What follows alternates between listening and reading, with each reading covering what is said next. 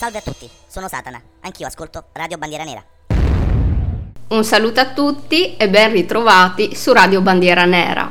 La puntata del progetto d'arma di questa sera, l'ultima per questa stagione, è dedicata al primo lungometraggio diretto da Peter Jackson, regista neozelandese oggi particolarmente apprezzato e conosciuto per la trilogia del Signore degli Anelli e l'adattamento cinematografico di Lo Hobbit, che come sapete tutti trattasi di film a grosso budget e curati in ogni minimo dettaglio. Tutto l'opposto della sanguinosa ed assurda pellicola di cui vi parlerò oggi, Bad Taste, ossia cattivo gusto, conosciuto anche in Italia col titolo Fuori di testa prodotto indipendente a bassissimo costo, tanto che sia Jackson che i suoi amici assunsero la maggior parte dei ruoli chiave sia dentro che fuori dallo schermo. Come vedremo, si tratta di un'opera alquanto grottesca, tra il comico, l'orrorifico e il fantascientifico, che oggi viene da molti, me inclusa, considerato un vero film di culto, dagli effetti speciali orgogliosamente artigianali e dalle trovate folli, un film che è una gioia per gli occhi, a patto però di essere armati di un senso dell'umorismo nerissimo.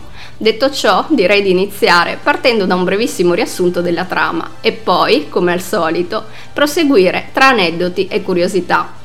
Protagonisti della vicenda sono quattro agenti che inizialmente daranno un po' l'impressione di essere degli scappati di casa, ma che alla fine si riveleranno invece, scusate il termine, dei gran spaccaculi.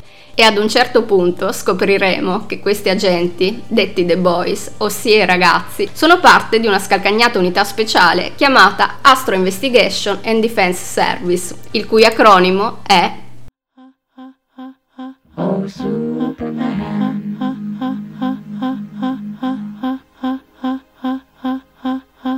Oh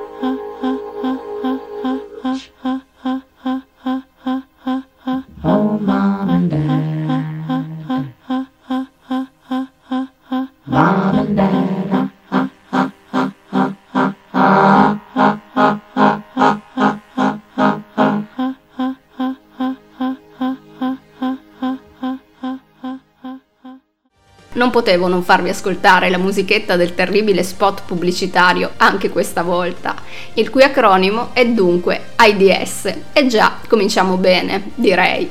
Il compito di questi baldi giovani sarà quello di indagare sulla scomparsa dell'intera popolazione di una cittadina neozelandese. Così, una volta giunti sul posto, si troveranno di fronte ad un esercito di alieni vestiti tutti in jeans e camicia blu. Un piccolo colpo di genio del regista, questo, anche per distinguerli dal loro capo, che da vero boss indossa invece un completo scuro, giacca e cravatta. Comunque, a rapire gli abitanti sono dunque stati questi extraterrestri, per, udite udite, utilizzare la carne umana nei loro fast food intergalattici. Questo periodo trascorso sulla Terra è stato molto difficile e io sono orgoglioso di tutti voi. Avete egregiamente portato a termine un alto numero di macellazioni. Invaderò il mercato con i bocconcini di carne umana e per questo risultato la ditta Crumb Delizie e Ricercatezze vi è molto grata. Le vostre buste paga di questo mese subiranno un bel aumento. L'ottimo sapore della carne di Homo sapiens passerà dal mercato agli altri prodotti come una tempesta. La Gran Delizia Ricercatezze sarà ancora la numero uno e la Mac Iavolo Topi Fritti non saprà come rispondere a questo colpo. Oh, e tutta la materia prima di cui ho bisogno è qui. Il bello è che gli umani scopano come ricci e si riproducono come conigli. Quando i dirigenti della catena dei fast food avranno assaggiato il nostro prodotto, daranno il via alla produzione. E questo insulso pianeta dovrà tremare davanti alla maestosa potenza della Gran Delizia Ricercatezze. Tra un anno il gritacarne gigante arriverà dal cielo e i raggi del sole risplenderanno sulle sue superfici cromate e nessuno riuscirà a fermare la maxi produzione di Human Burger. Lancerà un'intera linea di prodotti al sapore di Homo sapiens, tutti a basse calorie.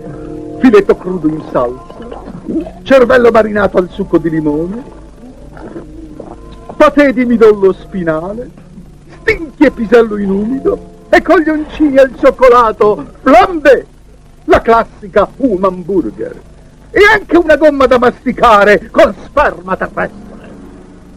Non vi dico come va a finire, perché nel caso non l'abbiate visto, il film merita e dovete assolutamente recuperare. Comunque, sappiate che non mancano scontri a fuoco, folli inseguimenti con motoseghe che farebbero impallidire persino Leatherface di non aprite quella porta, lanciarazzi e scene veramente, veramente splatter. E riguardo la motosega, nel film se ne vede una bella grande di colore rosso, come molte altre delle cose utilizzate, non era funzionante, era tutta scena. E così tutte le inquadrature inquadrature in cui la si vede in azione sono state effettuate a distanza ravvicinata usandone una seconda, più piccola ma funzionante. Gran parte del film è stato girato nei dintorni della baia di Puerua, una piccola comunità di mare che si trova in Nuova Zelanda, una quarantina di minuti a nord di Wellington e che è anche il sobborgo natale del regista. Peter Jackson, che per le riprese utilizzò una vecchissima cinepresa da 16 mm, cinepresa di seconda mano, che, pensate, non registrava il suono, il che significò dover doppiare tutto in post-produzione. L'idea iniziale era quella di produrre un cortometraggio di una decina di minuti, intitolato Rost of the Day, l'arrosto del giorno, la cui storia era incentrata su un uomo costretto a fuggire da uno psicopatico incontrato lungo la strada e che trovato rifugio in un casolare finisce dalla padella alla brace, in quanto gli occupanti dell'edificio altro non erano che folli cannibali da cui proveniva lo stesso inseguitore. E come se non bastasse, riusciti a chiamare i soccorsi, persino i poliziotti finivano per rivelarsi antropofagi. Una comunità molto simile a quella del film horror Wrong Turn, insomma, che nel caso non l'abbiate visto e siate amanti del genere, vi consiglio caldamente. Solo che Jackson qui era in anticipo di una ventina d'anni. Comunque, forse perché di carne al fuoco ce n'era davvero tanta e il regista era un pozzo inesauribile di idee, alla fine si passò ad un film vero e proprio. Film che via via prenderà una piega completamente diversa, anche perché sprovvisto di sceneggiatura, in quanto ogni sequenza veniva filmata in base alle pensate che Jackson escogitava di volta in volta, durante i giorni che precedevano il ritorno sul set fu girato principalmente nei fine settimana, tanto che per produrlo ci vollero ben 4 anni. E quando si hanno pochi mezzi a disposizione, si finisce col crearli col classico fai da te. E fu così che Jackson riuscì a tirare fuori dal nulla stabilizzatori d'immagine, carrelli, gru e così via. Tutto frutto di improvvisazione e di una congenita genialità. Anche le armi da fuoco sono state realizzate utilizzando materiali riciclati. Gli attori le scuotevano per simulare il rinculo ed i relativi flash ed effetti sonori sono stati aggiunti dopo in post-produzione.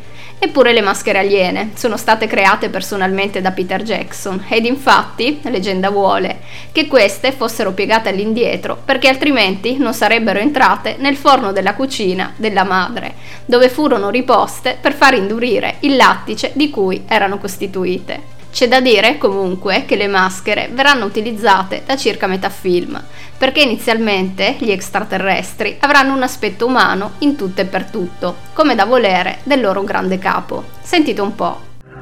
Benvenuti cari amici, il nostro lavoro è quasi finito. Domani torneremo tutti a casa e sono certo che sarete felici di lasciare questo merdoso pianeta. Ma nel frattempo vorrei sottolineare l'utilità di mantenere ancora un aspetto umano.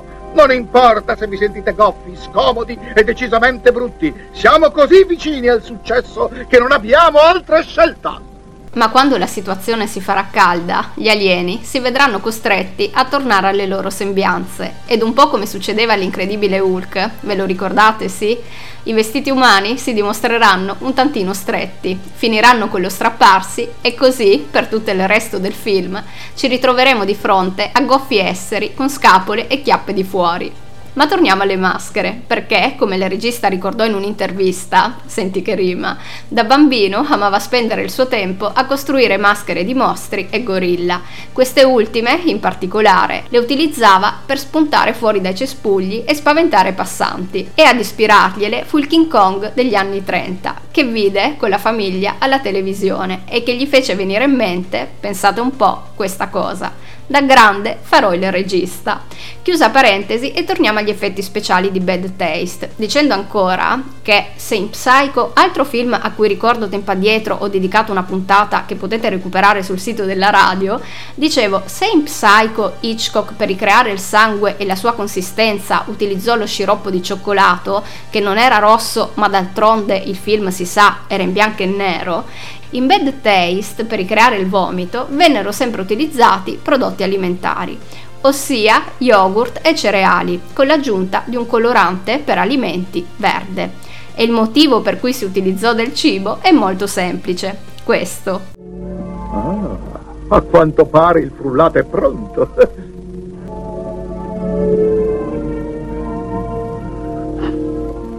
Uno squisito bouquet di aromi. È con vero piacere che vi berrei tutta la terrina. Ma ne lascio un po' anche a voi, ragazzacci. Il delizioso frullato di cui gli alieni erano ghiotti era infatti il loro stesso vomito, mio Dio. In tutto questo delirio non mancarono gli incidenti di percorso, come quella volta in cui, per riprendere la scena in cui un furgone guidato da Peter Jackson sbandava fuori strada investendo uno degli alieni, non potendo permettersi di acquistare un supporto per telecamera, un assistente alla regia si sedette sul cofano del mezzo, ma a causa di un ceppo d'albero nascosto nell'erba alta, il van che stava procedendo ad alta velocità si impiantò lanciando l'operatore e la telecamera in aria. Sorprendentemente, sia l'uno che l'altra ne uscirono incolumi, ma la troupe si ripromise: non lo rifaremo mai più. Di questo e molto altro trovate testimonianze e preziose spiegazioni nell'ottimo documentario del 1988 e come dico sempre, che anno magico ragazzi, documentario intitolato Good Taste Made Bad Taste, che involontariamente è finito col diventare una sorta di tutorial per ogni produzione a basso costo che si rispetti. Comunque, ogni volta che dedico una puntata ad un film, sono solita deliziarvi con aneddoti relativi ai provini. Qua no, perché vennero impiegati veramente pochissimi attori, reclutati tra conoscenti, amici e parenti, e molti di loro svolsero addirittura ruoli doppi, come ad esempio Peter Jackson, che interpretò sia uno degli agenti speciali che un alieno, un alieno particolarmente molesto, aggiungerei, e pensate che riuscì persino a far combattere i due personaggi l'uno contro l'altro su una ripida scogliera, grazie ad un minuzioso ed elaborato processo di montaggio, utilizzando riprese svolte volte ovviamente in momenti diversi. A questo punto direi di prenderci una prima piccola pausa ed ascoltarci uno dei brani presenti nella colonna sonora del film, Rock Lies, dei neozelandesi Madlight.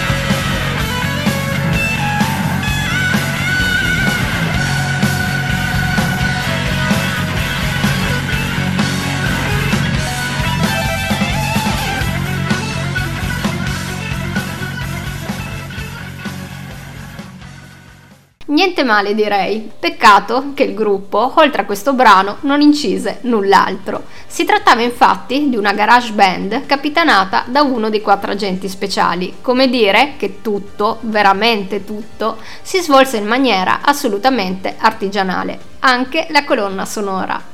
Comunque, grazie all'intervento della commissione cinematografica neozelandese, che rimase favorevolmente colpita dal girato fino a quel momento e che dunque a riprese quasi ultimate decise di investire qualcosina sulla pellicola, Bad Taste fece il suo esordio al Festival di Cannes, ottenendo un ampio successo. Eppure, sempre lo stesso anno, non riuscì ad impressionare il concorso cinematografico neozelandese, i cui organizzatori, il giorno dopo, si chiesero persino, nel corso di un'intervista, se ci fosse veramente bisogno di film come Bad Taste. Evidentemente sì, visto che conquistò il favore di una grossissima fetta di pubblico, divenendo un vero e proprio cult, non solo in patria, ma anche all'estero. Le recensioni ricevute, tutte generalmente positive, lo elogiarono per gli effetti speciali, ma anche per il ritmo iperattivo. La rivista Empire, ad esempio, lo definì così: un'opera incredibile e piena di risorse, che viaggia a ritmi frenetici,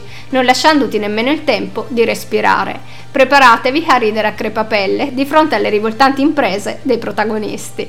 Tra l'altro, proprio l'Empire è il periodico cinematografico britannico che una quindicina di anni fa inserì Bad Taste nella classifica dei 500 migliori film della storia, film che però subì censure importanti.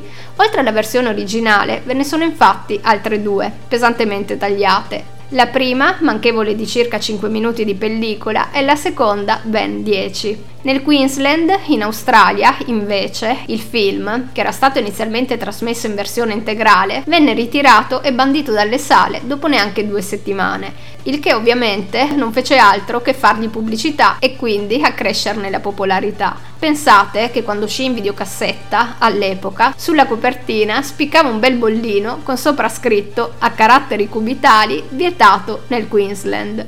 Qui da noi, a Roma, si aggiudicò il premio del pubblico del Fanta Festival, concorso cinematografico dedicato al genere fantastico e di fantascienza. E dal Fantasporto, altro festival che si tiene a Porto, in Portogallo, ottenne invece la nomina di miglior film dell'anno. Non male direi. E parlando sempre di censure, sappiate che l'immagine presente sulla locandina, che raffigura l'iconico alieno che mostra il dito medio, negli Stati Uniti inizialmente venne modificata aggiungendo un dito in più, in modo da sembrare che la creatura stesse facendo un segno di vittoria. A fine puntata ve la posto nelle storie. Intanto, a questo punto, direi di cominciare con le curiosità, partendo dal nome della città immaginaria in cui si svolge la strampalata vicenda narrata da Peter Jackson. Kai Oro, nome coniato dallo stesso regista all'inizio delle riprese del film, e non a caso, per questo motivo. In lingua maori, la popolazione indigena neozelandese, Kai significa cibo e Oro città. Dunque, Kai Oro risulterebbe essere la città del cibo, ma significando oro anche veloce, il nome della città potrebbe essere tradotto pure con cibo veloce, ossia fast food.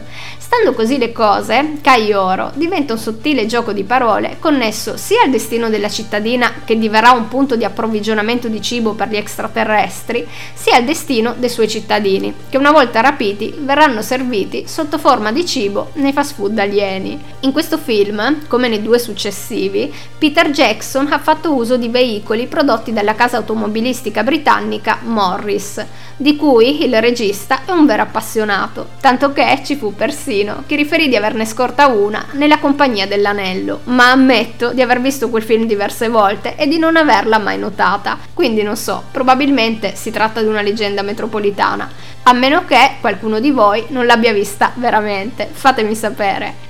E tornando sempre alla trilogia tolkieniana, sappiate che quando il nostro ha ricevuto l'Oscar per il miglior film, una ventina di anni fa, pure se sembra ieri, mamma mia come passa il tempo, una ventina d'anni fa, durante la cerimonia di consegna, nel suo discorso, ha fatto riferimento a Bad Taste, scherzando sul fatto che lo stesso, all'epoca, fosse stato saggiamente, ha detto proprio così, saggiamente trascurato dalla manifestazione. Fantastico. Tra le innumerevoli scene d'umorismo nero, chi ha visto la pellicola probabilmente ricorderà l'attimo, perché il tutto dura veramente una manciata di secondi, in cui uno degli agenti attacca il covaglieno per mezzo di un lanciarazzi, solo che l'ordigno sparato entra ed esce dall'edificio passando attraverso delle finestre aperte, lasciandolo così completamente intatto e facendo invece esplodere, accidentalmente, una pecora che se ne stava beata a pascolare su un prato. Ovviamente si trattò di un altro dei tanti effetti speciali animali e nessun animale venne maltrattato durante le riprese del film. Comunque la sequenza è abbastanza esilarante e viene spesso citata e ricordata.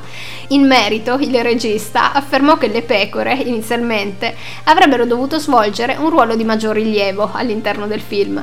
Particolarmente aggressive, quasi quanto gli alieni, in gruppo avrebbero infatti dovuto seguire gli agenti in vari momenti della pellicola, in una sorta di sketch ricorrente. La follia. Detto ciò, un altro elemento di fauna a cui non andrà bene è il gabbiano.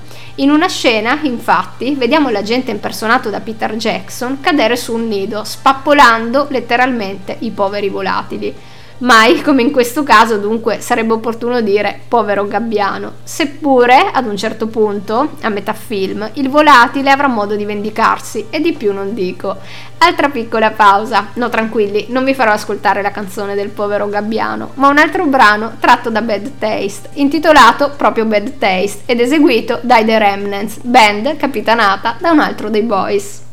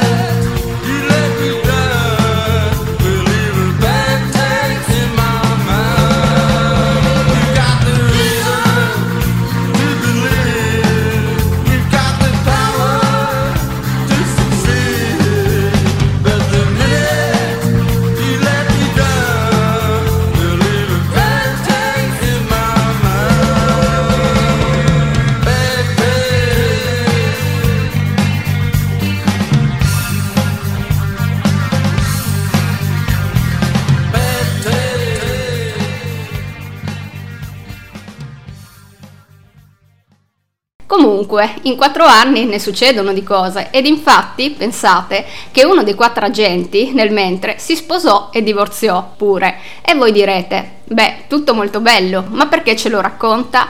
Ve lo racconto perché svolgendosi le riprese nei fine settimana, l'uomo si vide costretto ad abbandonare il set perché alla moglie non andava bene che lui lavorasse di domenica. Finì che nel giro di qualche mese i due si lasciarono e ci credo perché lei doveva essere, scusate il termine, una gran rompipalle e così alla fine venne reinserito nel cast. Un altro dei boys, invece, la mattina della sua prima scena, si presentò sul set con la barba e ne conseguì che dovette tenersela per altri quattro anni, ossia per tutto il resto delle riprese, e una volta terminate ne era così abituato che decise di tenersela. Ma c'è anche a chi purtroppo andò peggio. L'interprete di Lord Crumb, il capo degli alieni, si spense infatti quando il film era ancora in fase di post-produzione e poiché, come diceva ad inizio puntata, le riprese non avevano l'audio integrato, la sua voce, nella versione originale, venne doppiata da un'altra persona.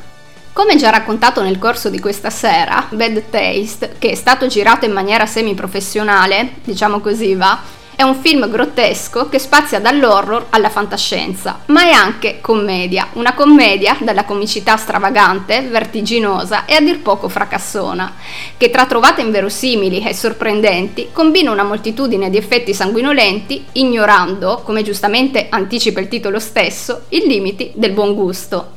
Potremmo considerarlo dunque, ed in realtà era proprio questa l'intenzione del regista, una parodia dei film splatter di fine anni 70 e di primi anni 80, in cui la trama passava in secondo piano rispetto alla rappresentazione estremamente esagerata degli eventi e non mancano ammiccamenti ai classici del cinema tipo Rambo, che viene palesemente scimmiottato da uno degli agenti, ed un po', seppur goffamente, anche da Peter Jackson, dopo che il suo personaggio, scivolando su una roccia, si spacca il cranio. E come Stallone, che nel primo episodio della saga si legava una fascia sulla fronte, lui, in una comicità grottesca ed un cattivo gusto di fondo, tipici della pellicola, chi conosce il film lo ricorderà bene, compierà questo gesto, utilizzando però al posto della fascia una cintura e lo farà per tenere assieme i pezzi di cervello che erano fuoriusciti ma ad essere presi in giro sono anche tutti i famosi B-movie degli anni 50, che hanno visto tra i suoi protagonisti alieni e navi spaziali. E non solo, non a caso ad inizio puntata ho nominato Leatherface e la motosega, perché, forse ricorderete anche questo, alla fine della pellicola c'è un palese richiamo a non aprite quella porta, richiamo che veramente più palese non si può. Infine, in Bad Taste ci sono anche due possibili riferimenti al Dottor Wu, in quanto il nostro Peter Jackson indossa una lunga sciarpa simile a quella del dottore ed in uno dei dialoghi si afferma che gli alieni potrebbero arrivare sulla Terra tramite astronavi a forma di...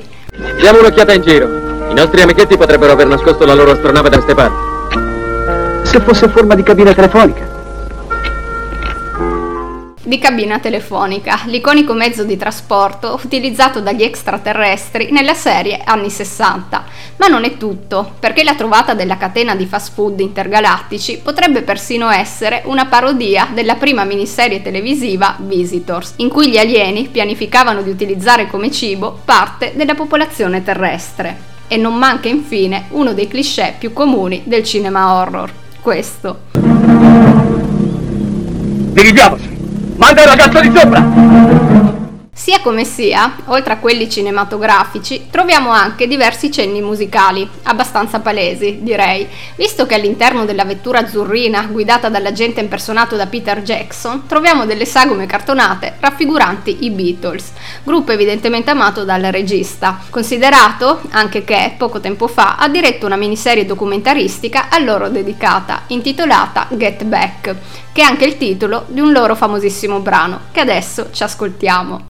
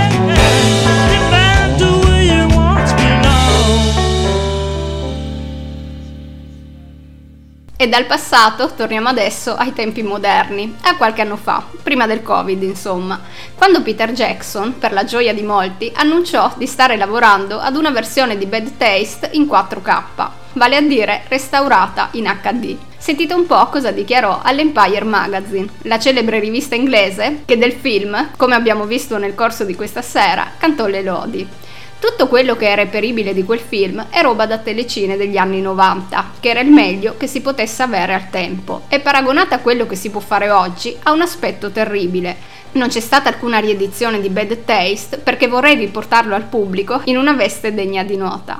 Sto facendo alcuni esperimenti e sembrano incredibilmente fantastici, per cui quello che sto facendo ora è ottenere delle gradevoli copie in 4K, completamente restaurate, e riportare il film in circolazione, magari anche sul grande schermo. E io dico che sarebbe favoloso e sicuramente andrei al cinema a guardarlo. Dunque, sperando che il progetto non sia stato abbandonato, non ci resta che attendere.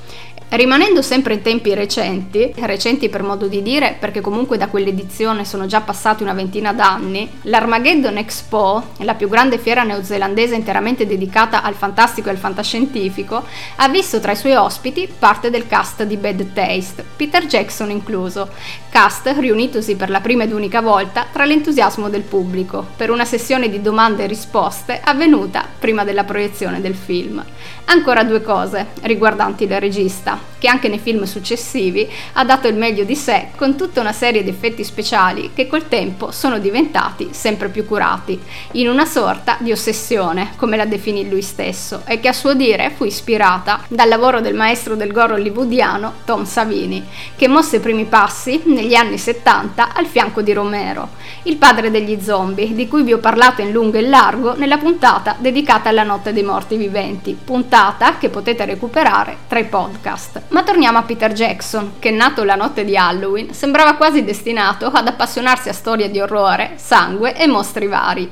Ultima curiosità, direttamente dagli anni Ottanta. Non so nelle vostre città, ma a Trieste, all'ingresso dei cinema, faceva bella mostra di sé un cartello che consigliava agli spettatori più sensibili e deboli di cuore di chiudere gli occhi durante la proiezione del trailer del film Bad Taste e soprattutto di coprire quelli dei bambini, in quanto trattavasi di scene davvero raccapriccianti. Del resto, in effetti, già solo il trailer era un tripudio di budella, cervelli e quintalate di sangue.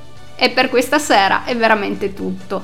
Prima di salutarvi, come sempre vi ricordo che potete mettervi in contatto con me tramite la pagina Instagram che è scritta tutta in minuscolo, progetto trattino basso Dharma trattino basso RBN, pagina che vi consiglio comunque di seguire per rimanere costantemente aggiornati sulle nuove prossime trasmissioni. Mi raccomando, più Dharma e meno dramma, nel mentre continuate ad ascoltare Radio Bandiera Nera, la nostra radio, un bacione e a risentirci a settembre.